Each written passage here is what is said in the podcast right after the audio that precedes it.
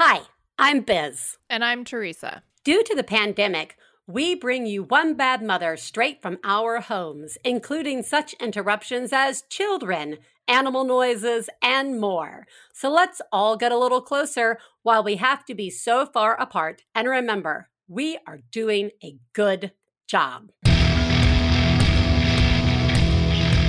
This week on One Bad Mother, the childcare crisis. There's probably a wait list for that, too. I talked to veteran reporter Gloria Riviera about her podcast, No One Is Coming to Save Us. Plus, Biz goes to the library. Woo! Biz, I just want to woo with you because I am so tired and can't make decisions. But then I did, and it's good because my kid was sick a couple days ago, and now he's all out of sorts, and I was going to keep him home from school, and then at the last minute, I asked them if they could take him, and they said they'd be happy to, and so I did, and now I'm by myself, and it's wonderful, and I just had to woo with you because I'm so excited, but also really tired, because that's just life now. Yeah. Oh, you're less tired than me. Woo! You're doing a great job. You are also doing a great job. And again, just every week I smell a new t-shirt idea. This is life now. You're, you're correct that that is life now. The life that many of us are experiencing. Tired, yes. Alone, perfect. It is better to be tired and alone than tired with your child. Unless you've got a child who really likes to do stuff on their own. If you've got one of those kids who doesn't need anything from you, God bless you. Send me your witch's spell for making that happen. You are amazing. Thank you for wooing with me. I really appreciate it. You're doing an amazing job. Good job calling in and sending the kiddo into school. Excellent. But that makes me remember that it's time to say thank you.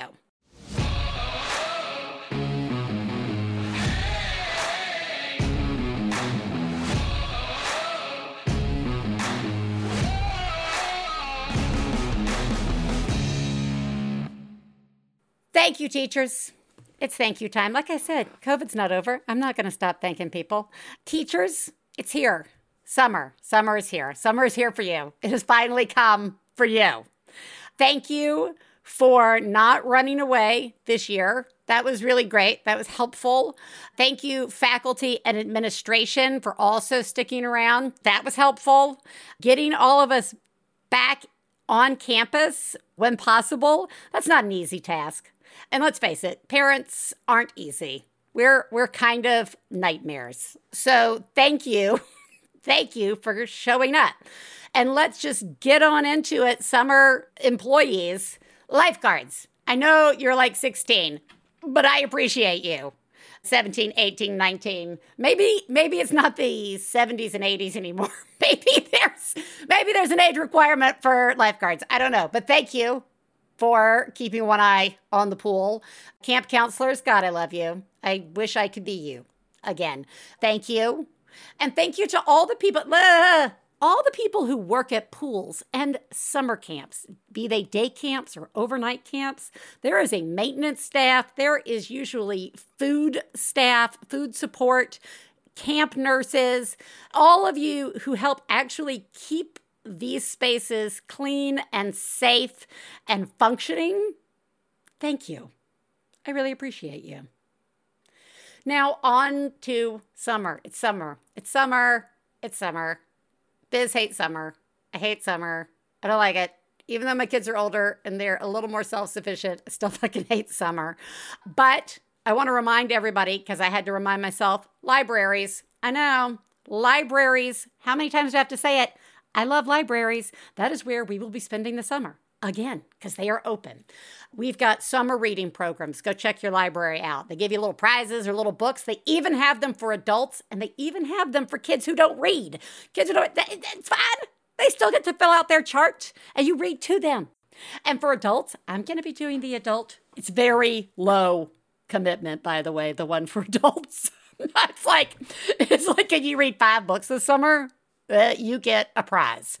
They always usually have like events like a magician or like a I don't know. You know, and we talk constantly about making sure that we put our kids in places and spaces that allow them to experience people, customs, cultures, all those things that are not necessarily right in our backyard.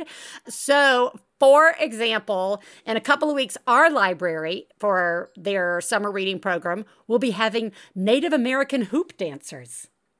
Native American hoop dancers, which is awesome. So we're going to take our kids to that. And they're doing LGBTQ bingo this month. You just never know. And everybody, just so you know, Gabe is up at Max FunCon. So I have the beautiful, lovely, talented Laura Swisher helping with the show today. And she's asking me questions. And one of the questions was any books you're reading for my reading challenge. Yes, it is a library book, and it is the latest Lee Child Jack Reacher book. Jack Reacher, once again, just walking right into trouble, right into a situation he's got to punch his way out of. So that is very good. And I also just got a copy of a less fun book, guys. It's called Unwell Women Misdiagnosing and the myths in a man made world. And it gets my wheelhouse, guys. It's all the stuff we always talk about. Turns out women haven't historically been involved in their own health care, and nightmares have ensued. So, fun summer beach read. Anyway, libraries, check them out. Don't forget they're there. Additionally, if you are not close to a library, you can still access libraries online and you will find that you can rent movies that way, you can check out magazines that way. Ours rents video games. So we just like load up on Switch games for free, which is rad. And sometimes they even loan things that aren't books or games. Ours has a library of things. We can I can check out a sewing machine or a telescope or tarot cards. What? Anyway, summer is saved thanks to libraries. I can't believe I'm going to say this, but I think this ties in nicely to what we're going to talk about today, which is childcare. Because summer, oh my God, not a lot of childcare happening sometimes. It's always a scramble. We're going to be talking about the childcare crisis with Gloria Riviera, veteran reporter and host of the podcast No One is Coming to Save Us. Please take a moment to remember if you're friends of the hosts of One Bad Mother, you should assume that when we talk about other moms, we're talking about you. If you are married to the host of One Bad Mother, we definitely are talking about you. Nothing we say constitutes professional parenting advice. Biz and Theresa's children are brilliant, lovely, and exceedingly extraordinary. Nothing said on this podcast about them implies otherwise. I am very excited to be welcoming Gloria Riviera, who has spent 20 plus years as an ABC News producer and correspondent based around the world covering breaking, investigative, and feature stories for the network's flagship broadcasts and social media platforms. These include Good Morning America, World News Tonight, Nightline, and the Daily News podcast Start Here. She is the host of No One Is Coming to Save Us. Back for season two, and now a weekly podcast covering America's child care crisis. Oh, everybody, this is going to be hilarious. Welcome, Gloria. oh my god, I don't know when I started laughing silently, but I I yeah, I mean, listen, a lot of people work in network news, oh, but oh, yeah. like only one person gets to host this uplifting topic of childcare. you so that's won. me. I won. I won. I'm gonna guess you also possibly the only one who raised their hand. yeah, man, that might be true. I, I, actually don't know the answer to that, but that might actually be right. true. Uh, well, before we get in to the podcast and all of my appreciation in you doing this podcast, I want to start by asking who lives in your house? Oh my gosh, who? Okay, so who lives in my house? I got a lot of what? Like, yeah, I got a teenager. Woo! So uh, I got a lot of angst, and I got oh. a little, oh. I got a little talk back living yeah, in my house sass. right now. Little, little sass. sass. coming from him. His little brother, uh, who's a fifth grader, and mm. my daughter, who is a first grader. Oh, wow. So they all they all live yeah. under the same roof here with us. My they husband, are there. They are they are there. Yes, they are. They are. Yeah, just before we got on this, I was like, I got to do a little childcare whack a mole right now. Yeah. They're they're yeah, they're around. And then um the most exciting thing mm. is that even though my husband promised me yes. 17 years ago yes. we would get an animal. This is a man who's never raised anything yeah. but himself. Right. Arguably. I mean, yeah. he did do that. we added a dog this fall. Oh. I know. A little a little love a little love bucket. Okay. All right. Tell me Light about of my dog. life. Tell me about uh, the dog. You know, I mean, well, obviously she's perfect. We can yeah. start well, there. Yeah, duh. Yeah, yeah. yeah. I, I so she's. I got a perfect one, and I'll tell you what. My middle son, he's not the most emotive guy. Okay. Right? Like, sure. he's not coming in to snuggle. He's yeah. not. You know. You know. He's got it in him. Right. But I tell you what, with that dog, oh. you are the cutest. I love oh, you so oh, much. Oh my god. and I'm like, I yes! knew it. Yes. And I, I got to thank my mom because, you know, in at a tough moment in my life, I was recovering from surgery. She's like, I got to take you out to lunch. I got to talk to you. Yeah. And I was like, okay, I thought it was going to be oh, all oh, yeah. dramatic. she looks at me and she goes, these kids need a dog. Oh, good job. I know. Good, Good job. job. Good job. Good job. And I was like, what about the shedding? What about this? She goes, Yeah. Do you remember the shedding? Yeah. I'm like, fair No. fair point. No, I don't. so now now we have the dog and we're Oh. all in love. All right. Let's get into to why Let's we're get really here. the hilarious topic of childcare crisis in America. Yes. Actually, all right. So again, no one is coming to save us. Great name. Weekly podcast, now weekly, covering America's childcare crisis and all the people of all ages who were crushed by it. So here is my very first question. Why does America hate the idea of kids and parents existing in the world? I mean, in theory, they love them. But in reality, in reality, uh, a little disconnect. Yeah. I- oh God, it's- yeah. It's a facetious question, but it's also an honest question. Yeah, no, it's a fair question. Okay. And it was very similar to what I was asking when I Yeah. started season one.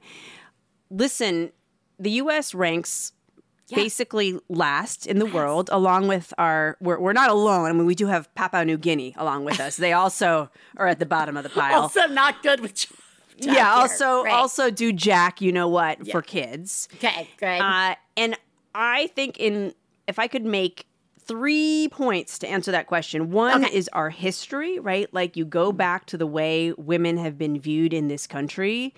You look at the repercussions of slavery, like Yep. right? We we separated babies from their black mothers and sold them, and that was Yeah. okay not so long ago. and and and forced them to into childcare services for people in power, white Yeah. people. So like yeah, like the I mean, idea of the mammy, the black Yes, mammy taking care of white babies for sure. Yeah, so so that's just like That's take two. that and think about it. Yeah.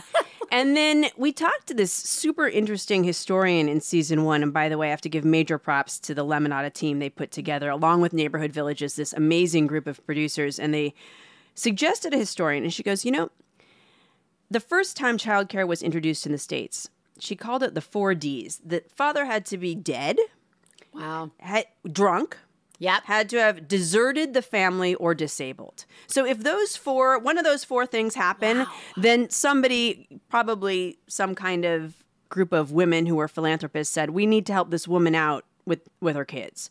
So again, look at how we're thinking about the mom Yeah. then, like uh, super at the end of her rope and had to go to work, right? Yeah. There's still that that concept of well, clearly someone needs to make the money, so Yeah.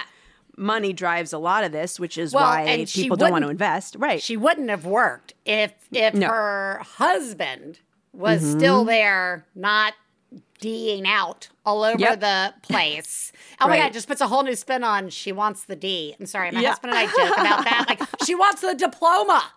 She wants Yeah. she wants the democratic right to vote. right. This is, a, this is a different take on wanting the D. Yeah. That's right. Very Yeah, different, different taking take. that back. But it also points to our historical view of children and women who have them it being a disability as well. I mean, like we we don't have maternity leave or or no. family leave. We have disability.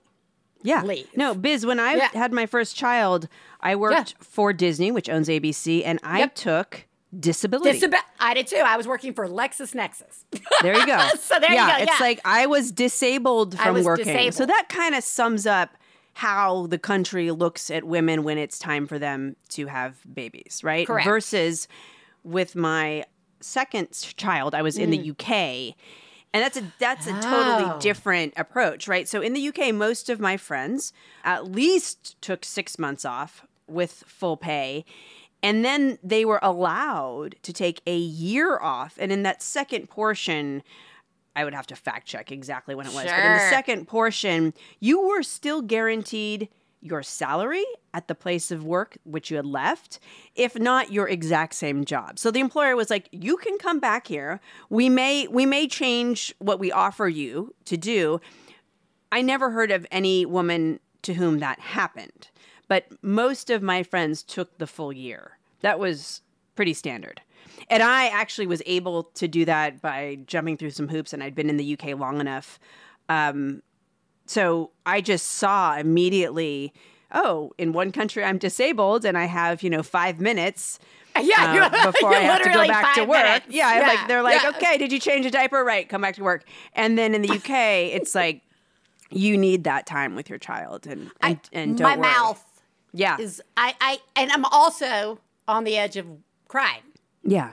I, quite honestly, like it's it is that is stunning. That yeah. is a stunning comparison.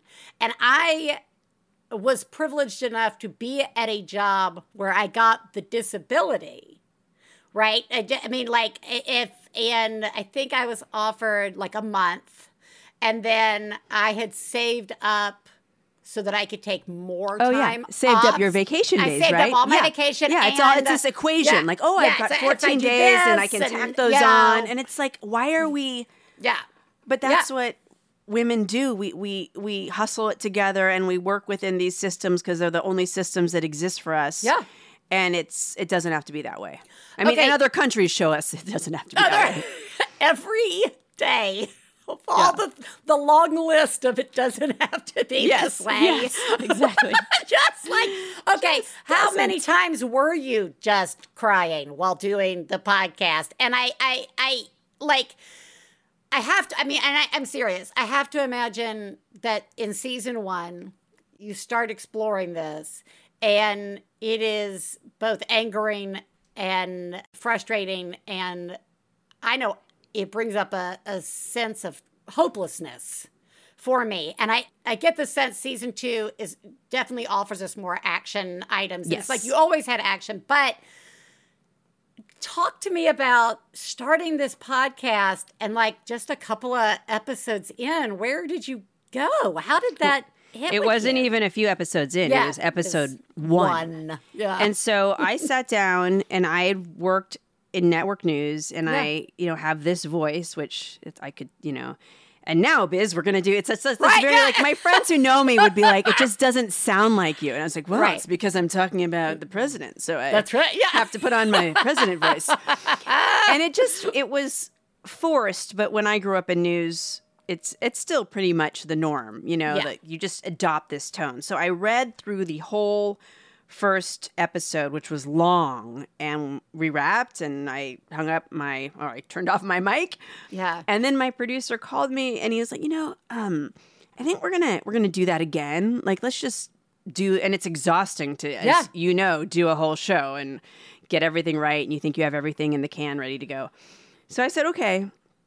And we sat down, and this time he played me another woman's recollection of those newborn days. Oh my Sarah God. Muncie, our partner at Neighborhood Villages. We just it was so you know I, I all I did she, the the idea was let's have Gloria listen to something to evoke some kind of visceral response, yeah. not knowing what it would be. So I'm it's the middle of the day. I'm sitting there recording and I lost it. I just oh, I'm sure. I just lost it and I'm like snotting and crying. and Stephanie Wittels Wachs, who's the co-founder along with Jessica Cordova Kramer, she's on the line and she's like she we laugh now. She's like in her mind, she was thinking this is so good. This is so yeah. good. Keep rolling. We, keep rolling. We've broken Gloria. Yes. just one episode in. Yeah. This is yeah. Yeah. Out loud, she was like, "Okay, this is good. Keep going, but get a Kleenex if you need to." But I was yeah. just, I feel like I got through those early years, and I just blacked them yeah out. you blacked it out yeah you, i just absolutely had no desire to go back there i was mm glad we were still standing and i didn't I was not active in thinking about the experience I had just had and and why the fuck I had that experience in the in this country, you know, like yeah, I was just m- ready to move on, and I think that now in season two, um, I'm still, you know, I'm still learning, and I think that that can drive um, you know my my team a little bit crazy because I have to learn so much about this mess and how we're going to get out of it. But I I'm really like it's it's the best job I've ever had. Even though it's very it, yes, it's very depressing. It's the best very depressing job I've ever had. Well, I got to say the learning part is good. I mean, I I hate learning. Everybody knows it. Ugh, growing yeah. challenging myself. Right. But the more I have found for me, the more I have listened and the more like experiences that people have had that I, I allow myself to like uh, be part of. And here I realize how easy it is to be not only isolated in one's views of how the world works, but also how isolating yeah. It can also feel being a parent. Yeah. And I wonder when with the research that you've done and the people that you've gotten to talk to, and I like that you sometimes refer to it as you got to be educated by when oh, you yeah. talk to them. I think that's such a great line.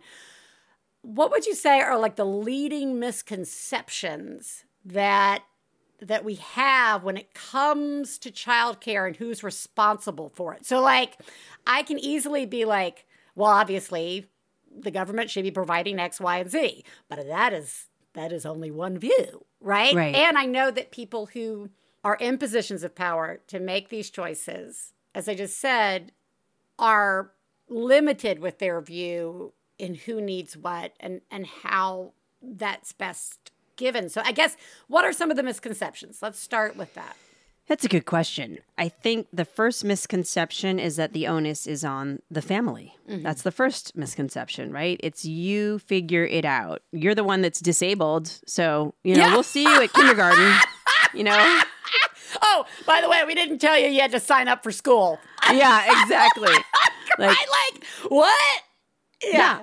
Because we just don't do anything for people when they become parents. That's really, people nothing. who adopt. That's any sort of like sexual identity, gender identity. Yep. We do. I mean, even it's, it's, even worse, and it's it's really bad for people of color. Like, yeah, you know, it's just across the board bad. But it's their that's your work.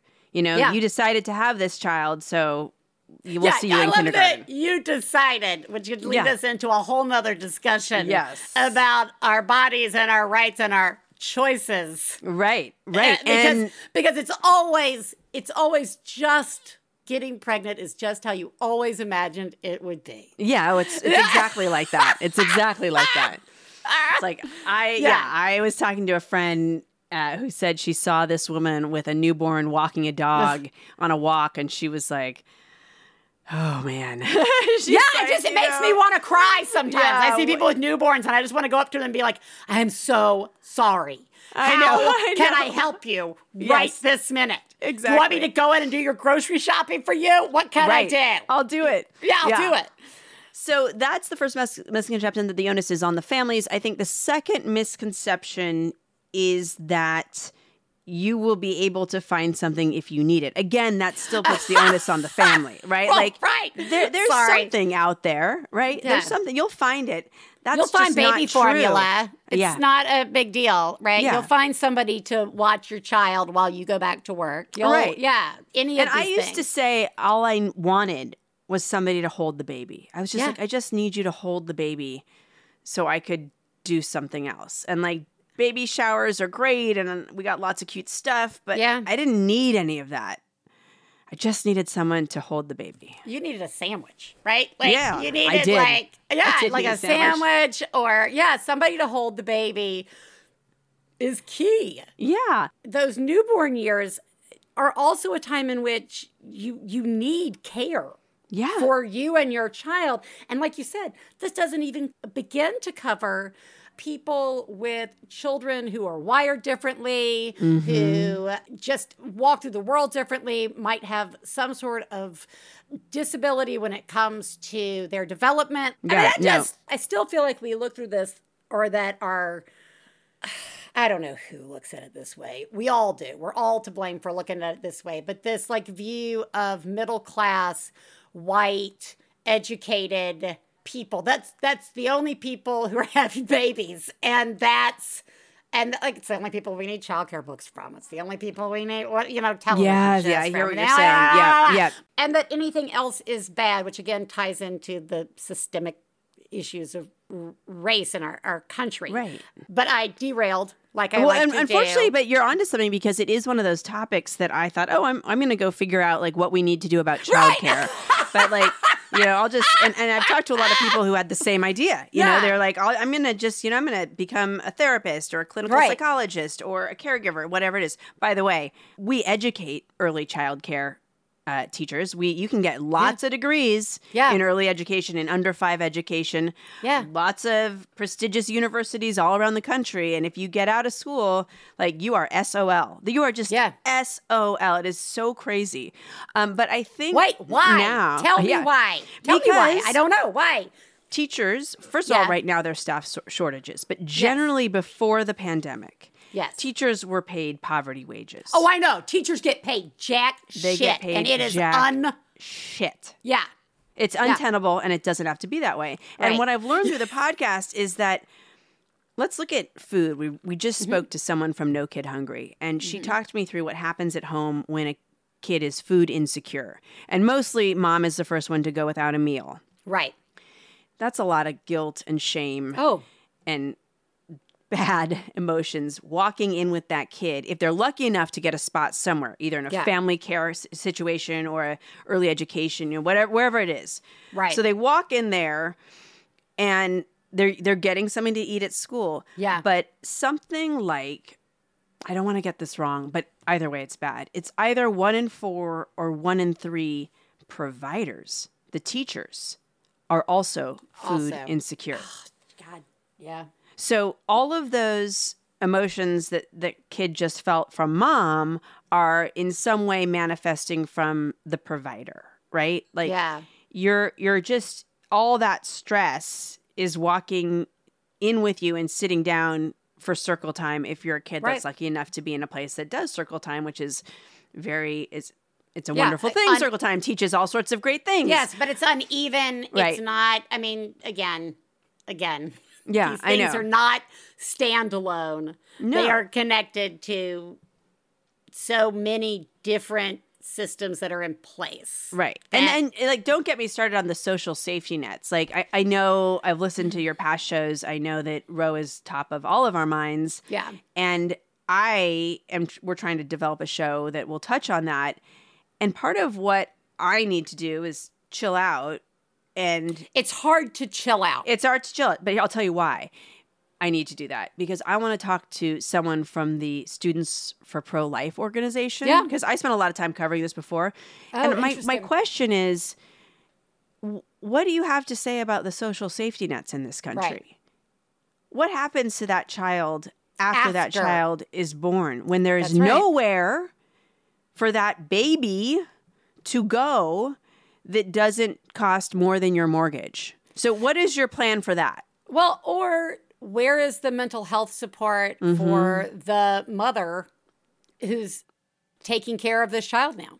Yeah. Because here I am, I am white, I am middle class, I have went to college, got got that theater degree, women's studies minor from that medical university in Alabama, checking all those boxes. Right. Check, and check, check. Check, check, check. And, you know, I suffered serious postpartum and like ignored it the first child second mm. child was like watching the water boil for pasta and was like those are eyeballs i have to go see somebody now right yeah. like it's but i had received information to know that was okay to ask for and to mm. find that and could you know figure out ways to afford it right and that again i think ties to that weird assumption that well they're doing it so everybody should be able to right like i mean yeah. like to me that seems to tie right back to that question that you would ask that person what do you think about the structures that we have in place to support that child yeah yeah, right? and and what is your plan? I mean, yeah, and, and the, the reason I say like I need to chill out is because I'm so filled with anger and I'm so outraged that I just I know that I need to have a calmer conversation than I'm ready to have right now yeah. about it. But yeah. I I have spent a lot of time with the pro life movement. I'm here in DC right now. I've been to the march. I've covered the march. Been to a lot of universities that provide daycare. You know, daycare is this, the numbers are here and there, but about half of the universities in this country provide some kind of daycare, kind of daycare. for students with with children. I just want to flesh that out and, yeah. and, and be like, really? Is that really re- like I, I I got a lot of questions and I, I think I'm almost ready to have that conversation. But this I think let's bring it watch me try and bring us back to yeah. the podcast is I have the luxury in mind in just talking to people and everybody knows I get to be as angry as I want. In that show, I had to be angry. You know, you know, like it, whatever. Not trying to solve any problems. I'm just trying to like ah, right? And but you because you have some credibility. And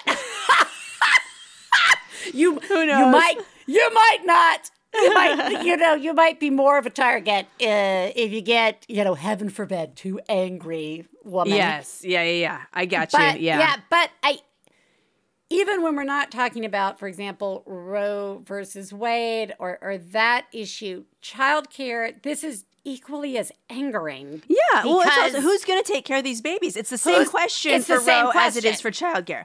Who's, exactly. Because right now, we don't have enough people taking care of these babies. Right. It's not affordable, it's not high quality, and it's not accessible.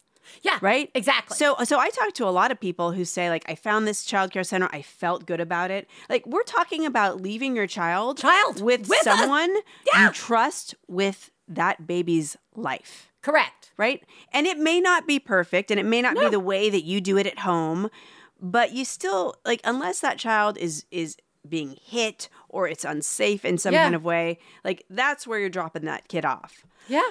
We're talking about leaving your kid with someone you trust with their life. And right now, there just aren't enough spots. They're just, right. It, it's not working. And it's so embarrassing.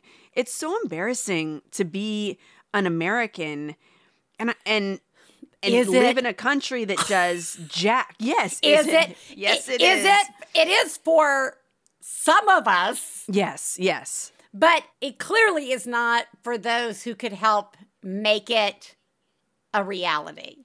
Right. Like I, it's that disconnect. Have you found where that disconnect is coming from? Because you and I can go round and round. We have kids in our house. We also yep. Uh, put ourselves in positions where we get to talk to people with different backgrounds, different situations, so that we can learn and you know, try and walk through the world with a broader lens.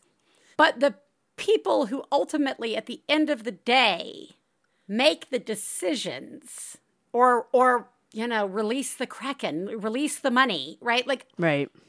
What is that disconnect? Have you found out? have you found out through talking with very smart people and you being very smart oh, what that disconnect is, how that can exist? Yeah, I mean, I think it's who writes the checks. And in this country, like when you look back at when we have provided care, and yeah. we have during World War II, someone somewhere said, Oh, wait a minute, the women are going to go back to work. Yeah. Someone's going to have to take care of those kids. And we had pop up high quality, good childcare centers across the country. When the end of the war came, Eleanor Roosevelt actually had an opinion column and she wrote extensively don't close these centers. Yeah. We need these centers. And they all closed. So this country has done it before, and that's taken somebody writing a large check to enable it to happen. So Right. I actually am at this point where I wish I had a clearer answer for you. I have been schooled away from drawing down the public school system. That Good. has been you know, it's it's been explained to me that that's not how we're going to do this, and that's not how our country is already set up. So, Wait, you got, okay. For those of us who are still like to learn things, what? Talk to me just briefly. Can you sum up what that means? Drawing down the Yes. uh, okay. So, what drawing system? down public school means, it, you'd go to your local public school, Mm-hmm. and now a lot of them are providing pre K for four year olds, even some places three year olds. Right. Um, although I live in DC, which is supposed to be a leader in that field, and I am a white woman, educated woman. I live in a good school area. My, my daughter didn't get a spot. They're like, oh, yeah, sometimes not all the kids get the spots. And I'm like, oh, well, okay, what do I do now? yeah. But it would be going into the school and basically creating more classrooms for smaller children. Now, Okay.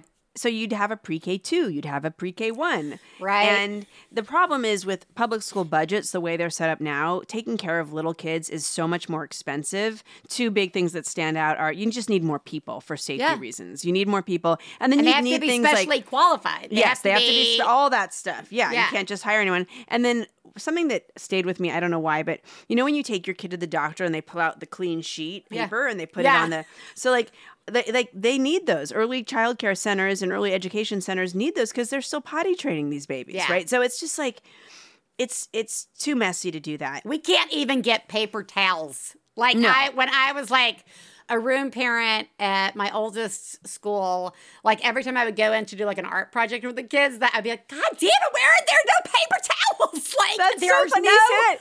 At the start of the year, the Yeah. teachers were like, "Can you bring in paper towels?" paper towels. I'm, I'm like, like, okay. where, like, how, like, the paper towels, supplies. That's right. There's always your school supply always, always. list is not about your one child. Your school supply No. list is about filling the class. Right. And actually, when you say that, it makes me think of community, right? Yeah. Like I'm asked to bring in X, Y, and Z for Right. the whole school. So Yeah. I actually think that that's a good metaphor for how other countries approach childcare.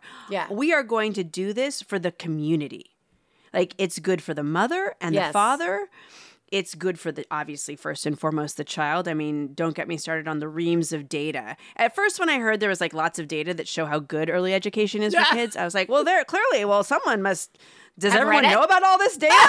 you know, it's like this should be a slam dunk. Yeah, they know about the data. They don't give a shit. So if it, is that it? Is it just that they don't give a shit? I'm sorry, I'm going to Well, go right back to that question yeah. of what is that disconnect? So the disconnect is that okay, where does it where is it going to happen? It's not going to happen in the public school system. We already have care centers and Yes. one thing that stuck with me from someone who's very smart here in DC um she said think about childcare as infrastructure. And I was like infrastructure. Oh, yes. And she said, you know, bridges, tunnels, infrastructure is how we get to where we need to go.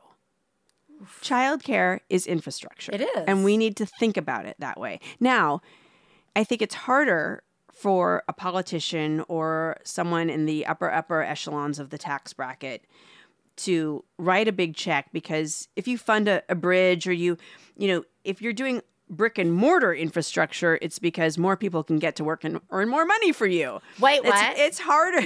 it's harder to see the investment in our kids, right? It's just harder to get your head around that. Even though it would free up parents to go to work and make more money for you. Yeah, totally. And we looked in season one, Mm-hmm. we looked at Quebec, which in the 90s implemented a childcare program. At that time, they charged $5 per day. Yeah. I think they recently increased it to like eight or nine dollars, although all these many years later. And they did what we're talking about. And they saw an increase in their tax revenue. They saw an increase in both parents working, right? Mm. So it's pretty simple that if you take care of the kid, you take care of the country. But we don't get that. We just don't get it. And, you know, the smartest people I've spoken to say it has to happen in taxes, right? Like we've just got to bring more money in. Yeah. And that's a difference from a place like Sweden yeah. where you're you're everybody's paying for it, yeah. right? And and a lot of countries where that happens, Berlin is another. I mean, all of Germany really is a place where in every neighborhood uh, there's something called kita, and a German just explained it. I think it's like child care. Kita is like short for child care, but also your therapists are there. Your job search center is there. There, like you can like drop your kid off and go take a shower. Yeah. It's all it's all there to support the whole person. So listen, I think it's great that I was invited on your podcast to talk about this because we are talking about it. It is in the conversation. It's been a long time since the president of the United States mentioned childcare in his State of the Union address. So we're on the right path. We just have to hang on. We just have to hang on. Well, I I really appreciate you not only creating the podcast and conti- I'm so glad that it's becoming a weekly podcast because to me that says we we want to listen and we want to learn more. So I I deeply appreciate that. And I appreciate that and we didn't have time to get into it. Sorry everybody, we just yelled about it. that there are actions we can be taking. Yeah. But like all things related to parenting, to our bodies, to our mental health, talking about it is key. That's yeah. the first place. Stop sh- stop the shushing, stop the keep it to yourself. We don't want to yeah. hear about your problems. We, no, we got to talk about it. Yeah. So thank you so much for coming on and talking with us. And we might just have to have you back so we can continue talking. Oh my gosh, I would love it. Everybody, again, it is No One is Coming to Save Us with the wonderful Gloria Riviera. Thank you so much. We'll link everybody up to where they can find out more about it and all the resources. I really appreciate you. You are doing a really good job. Oh my gosh, I love that phrase. That's a phrase my mom and I say to each other yeah. when we think we're maybe not doing such a good job, but mm. we we get probably through it. Are. We say like, "We're doing a good job."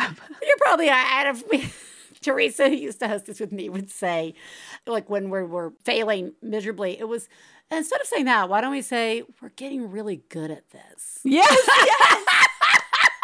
I like, love that. I was like, yes, that's yeah. like the secret one bad mother handshake. Yeah, when You're my youngest really is 18, I'm going to ah, get a bumper sticker yeah. that says, I think I'm getting good at this. well, thank you so much. Thank you. I, it was a total a total pleasure. I I laugh and I I love listening to your show. So it is just an honor to be here. So well, much fun. I appreciate that. Thank you.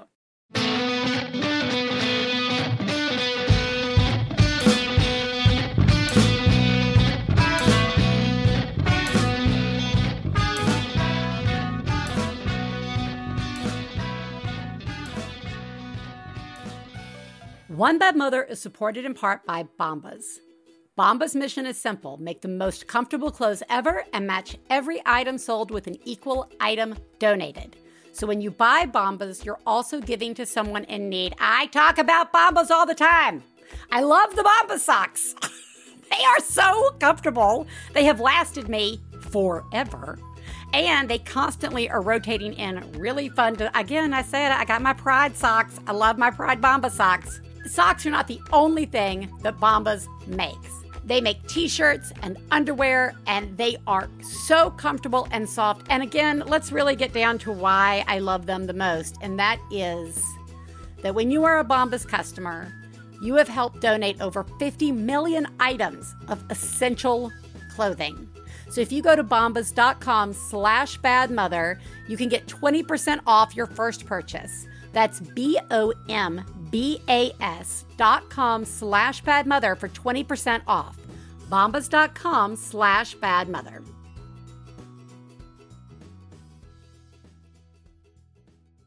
One Bad Mother is supported by KiwiCo.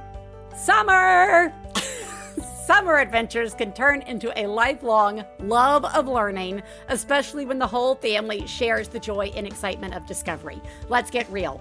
Getting a really cool box sent to your house for your kids one of these cool KiwiCo crates can make summer extra special. They've got projects for all different ages, projects that you can help with, and when your kids are older, projects that they can do on their own.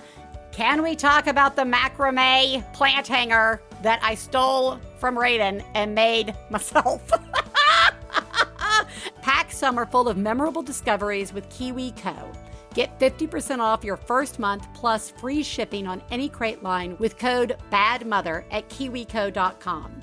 That's 50% off your first month at kiwico.com, promo code BADMOTHER.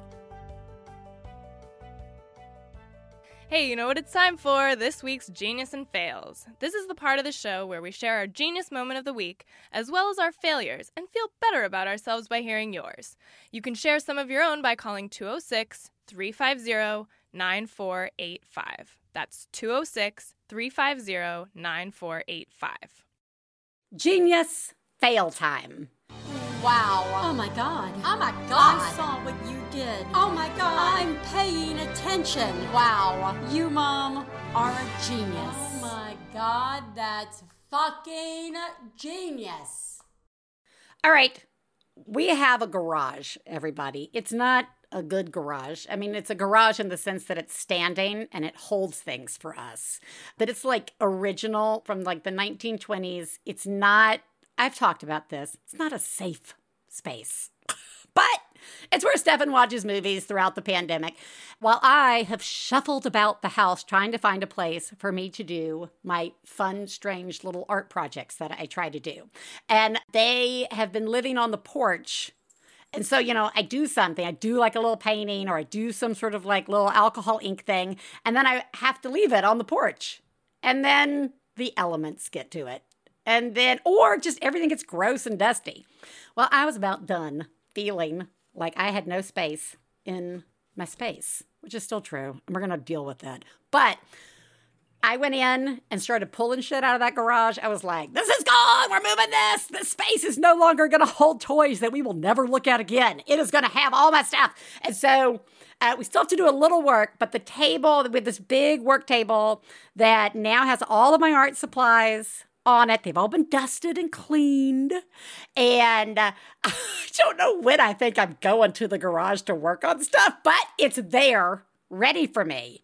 When I do go to the garage that is filled with spiders and dust and whatever whatever. Nothing nothing clean. But i feel really good that my stuff is in a place.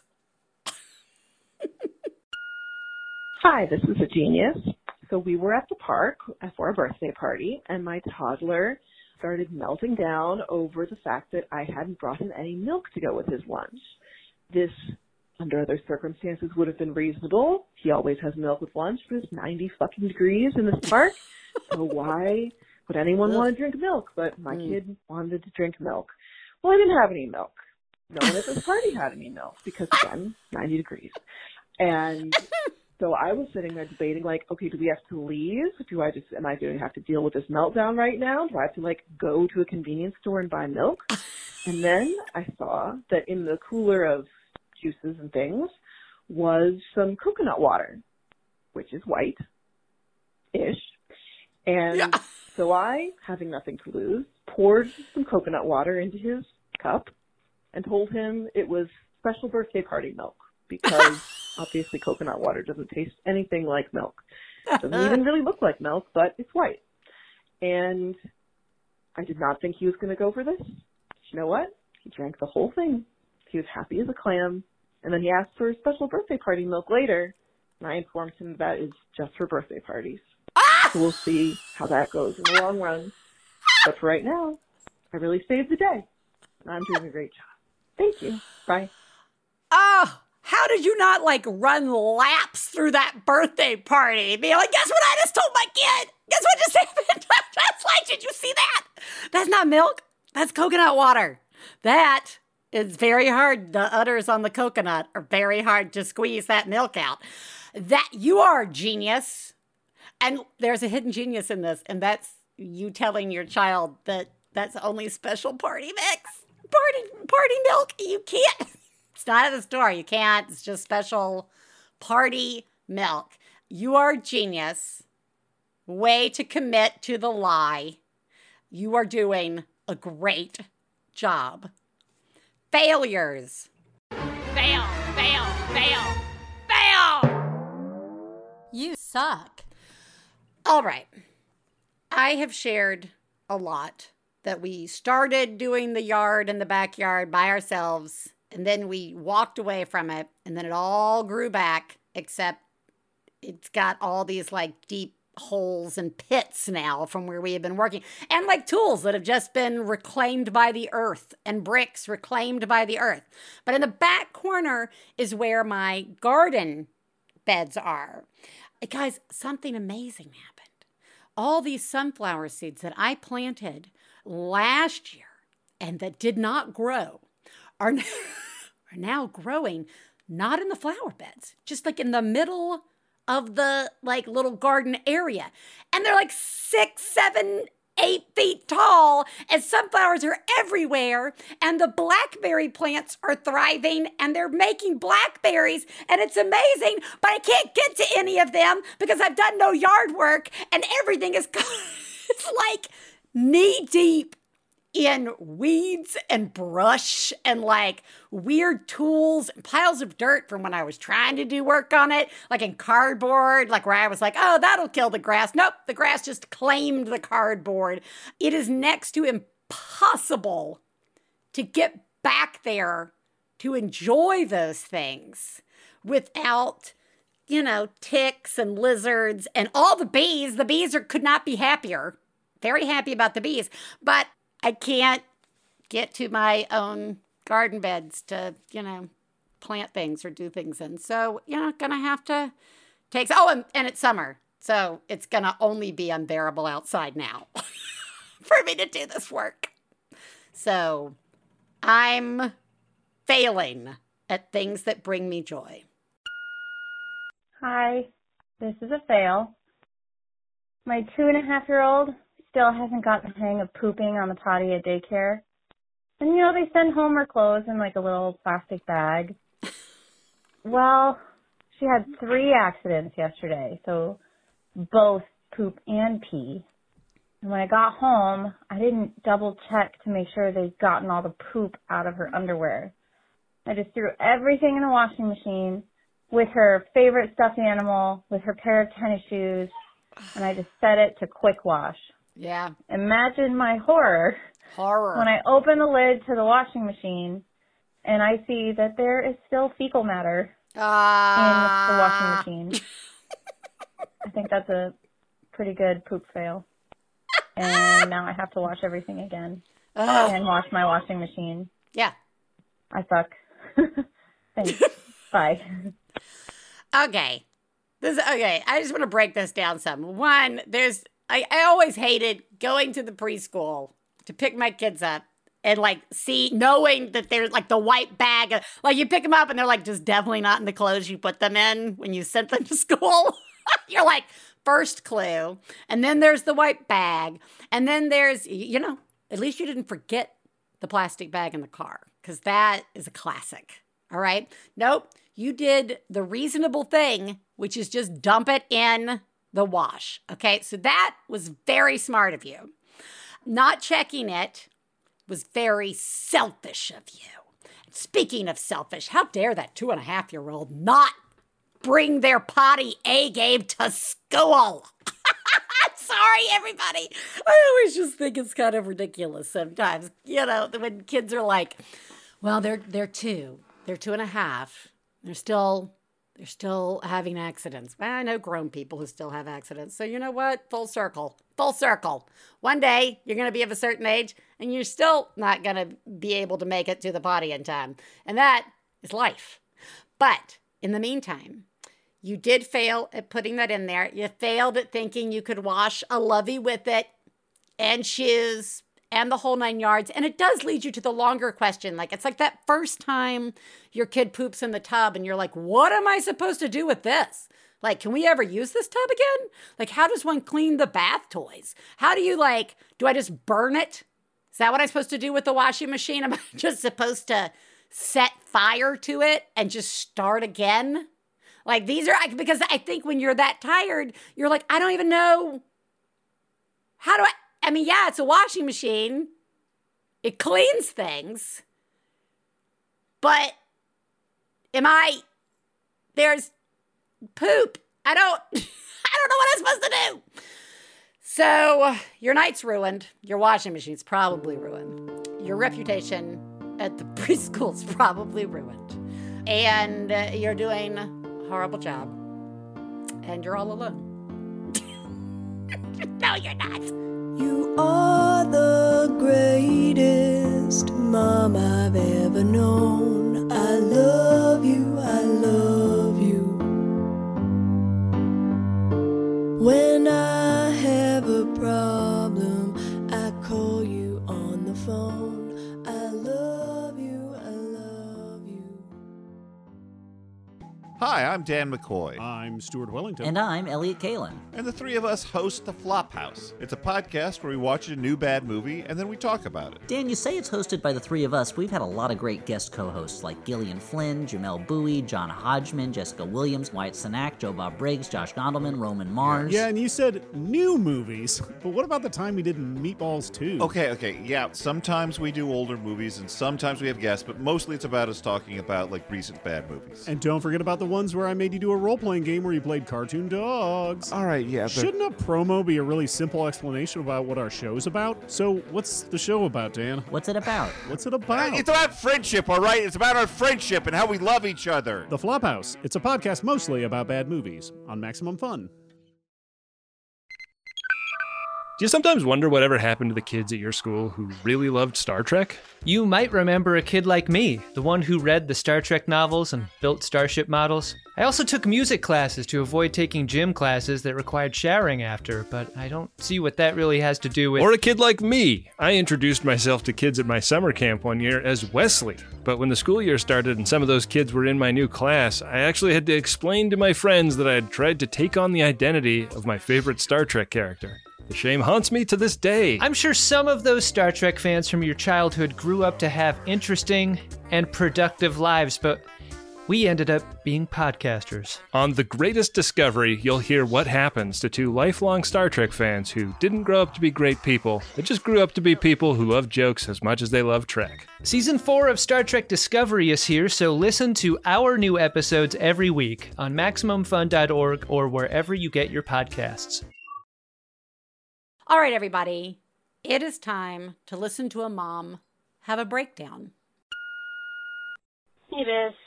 This is a rant.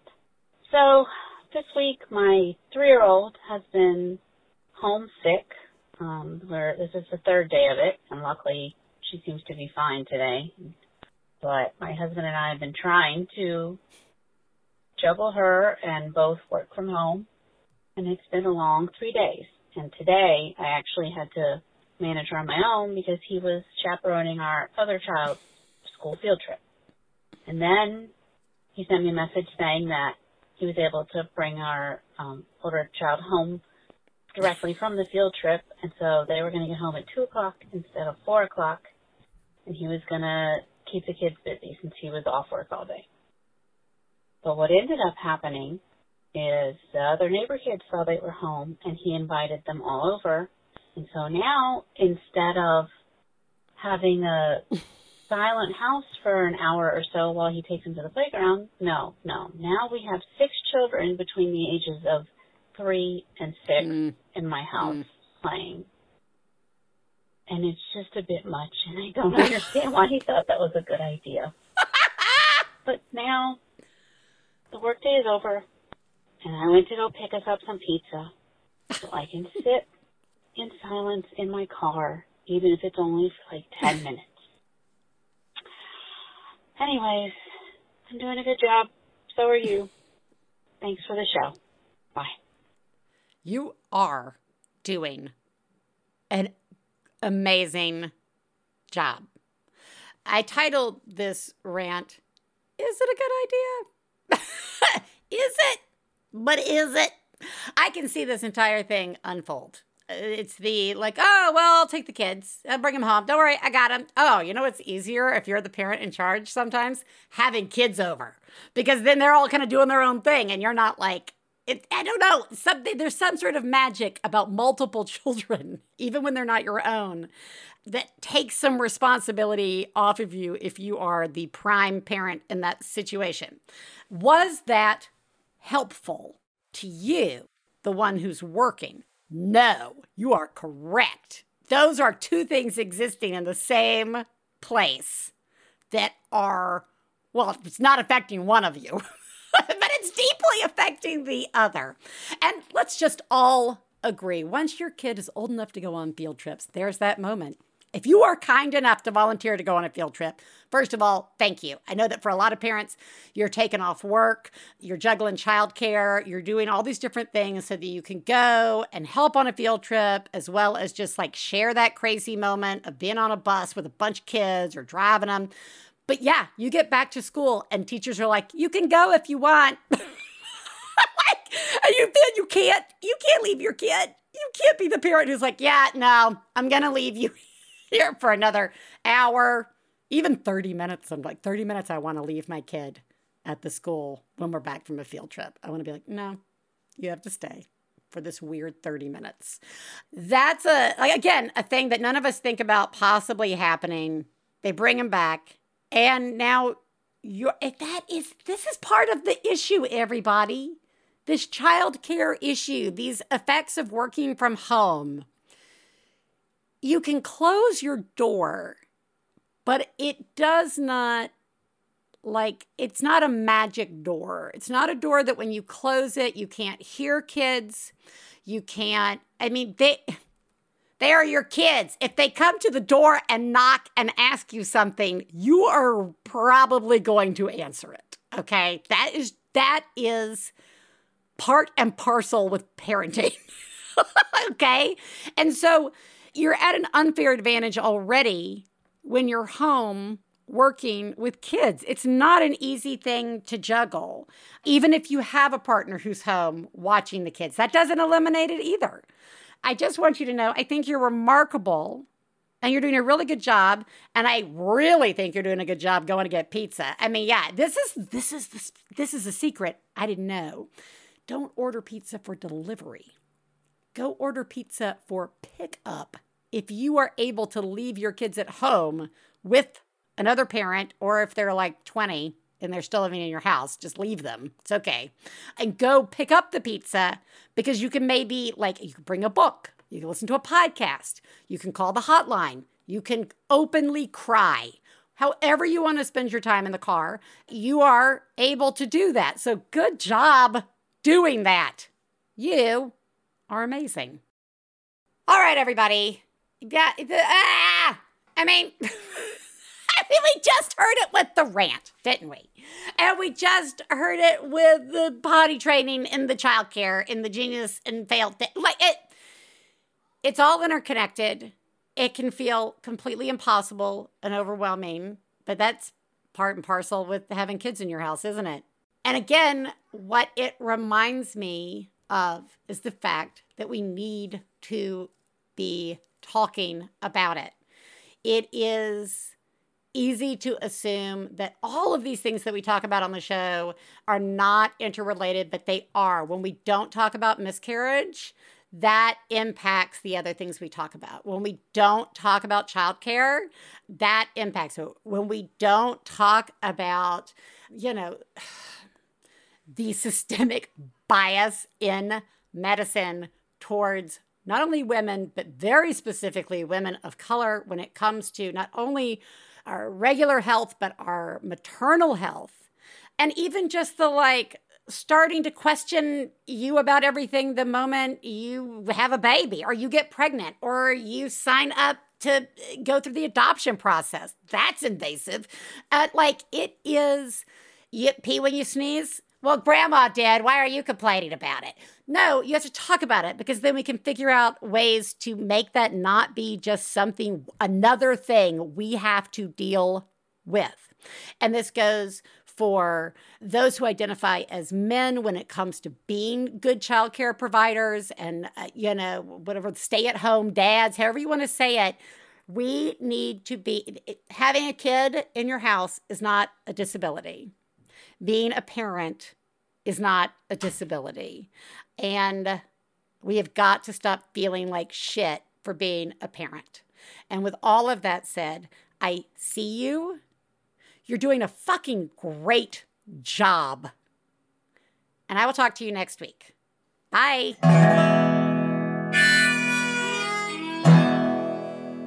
I got to low down mama blues. I got to low down mama blues. Got low down mama blue, Low down mama blue. Got low down mama blue, Got low down mama blue. You know that's right. We'd like to thank Max Fun, our producer, Gabe Mara, our husbands, Stephen Lawrence and Jesse Thorn, our perfect children who provide us with inspiration to say all these horrible things, and of course, you, our listeners. To find out more about the songs you heard on today's podcast and more about the show, please go to MaximumFun.org slash One Bad Mother. For information about live shows, our book, and press, please check out OneBadMotherPodcast.com. One Bad Mother is a member of the Maximum Fun family of podcasts. To support the show, go to MaximumFun.org slash join. Well, daddy and baby fussing fight, got low down mama blue. Oh, said daddy and baby fussing fight, got low down mama MaximumFun.org. Comedy and culture. Artist owned, audience supported.